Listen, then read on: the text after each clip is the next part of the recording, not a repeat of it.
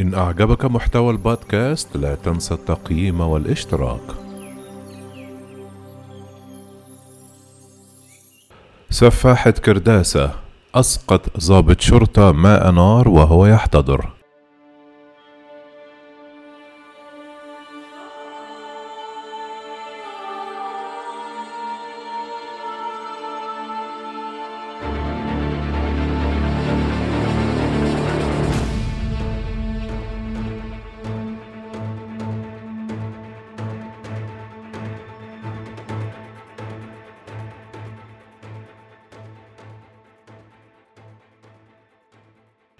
في حلقته الخامسة عرض المسلسل المصري الاختيار الثاني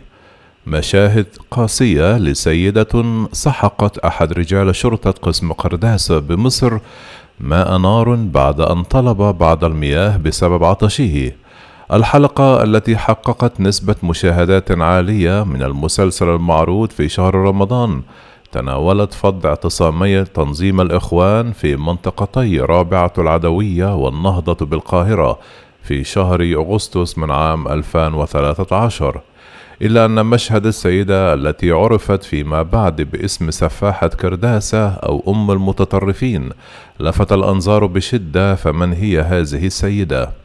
هي سامية شانون بائعة الخضروات التي صدر في حقها حكم بالإعدام مع 182 شخصا آخرين متهمين في أحداث اقتحام قسم شرطة كرداسة وقتل ضباطه والتمثيل بجثثهم. أشارت التحقيقات في القضية اشتراك سامية شنون مع عشرات الأشخاص في قتل 14 من ضباط وأفراد أمن مركز شرطة كرداسة بجانب المشاركة في حصار المركز وقصفه بالزجاجات الحارقة على المتواجدين بالداخل. وأكدت التحقيقات أن سفاحة كرداسة سحبت الضباط إلى خارج مقر مركز الشرطة وتعدت عليهم بالأسلحة البيضاء بجانب إعطائها كمية من ماء النار لأحد أفراد الشرطة بالداخل وهو يحتضر. وألقى مسلسل الإختيار الثاني الضوء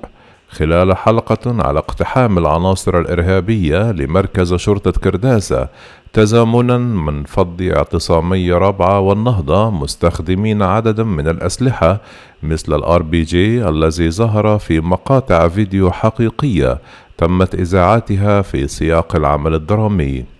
كما أكدت التحقيقات القضية أن هناك مقاطع أخرى سجلت واقعة الاعتداء على ضباط وأفراد مركز شرطة كرداسة ونشرت وزارة الداخلية فيديو لسامية شنن أثناء مشاركتها في التمثيل بجسامين الضباط مع الشد من أرز من وصفتهم بأنهم أبناؤها أثناء عمليات تخريب القسم وحرق سياراته ومدرعاته. وتم الحكم على سامية شنن في البداية بالإعدام شنقا في الثاني من فبراير من عام 2015 بجانب عدد كبير من المتهمين في القضية غير أن محكمة النقد ألغت الحكم وتمت محاكمتها مرة أخرى. وفي يوليو من عام 2017 تم الحكم على سفاحة كرداسة بالسجن المؤبد في القضية التي اتهمت فيها بالتمثيل بجثث الضباط بعد ذبحهم وخلع ملابسهم داخل القسم لتكون المرأة الوحيدة المتهمة في القضية.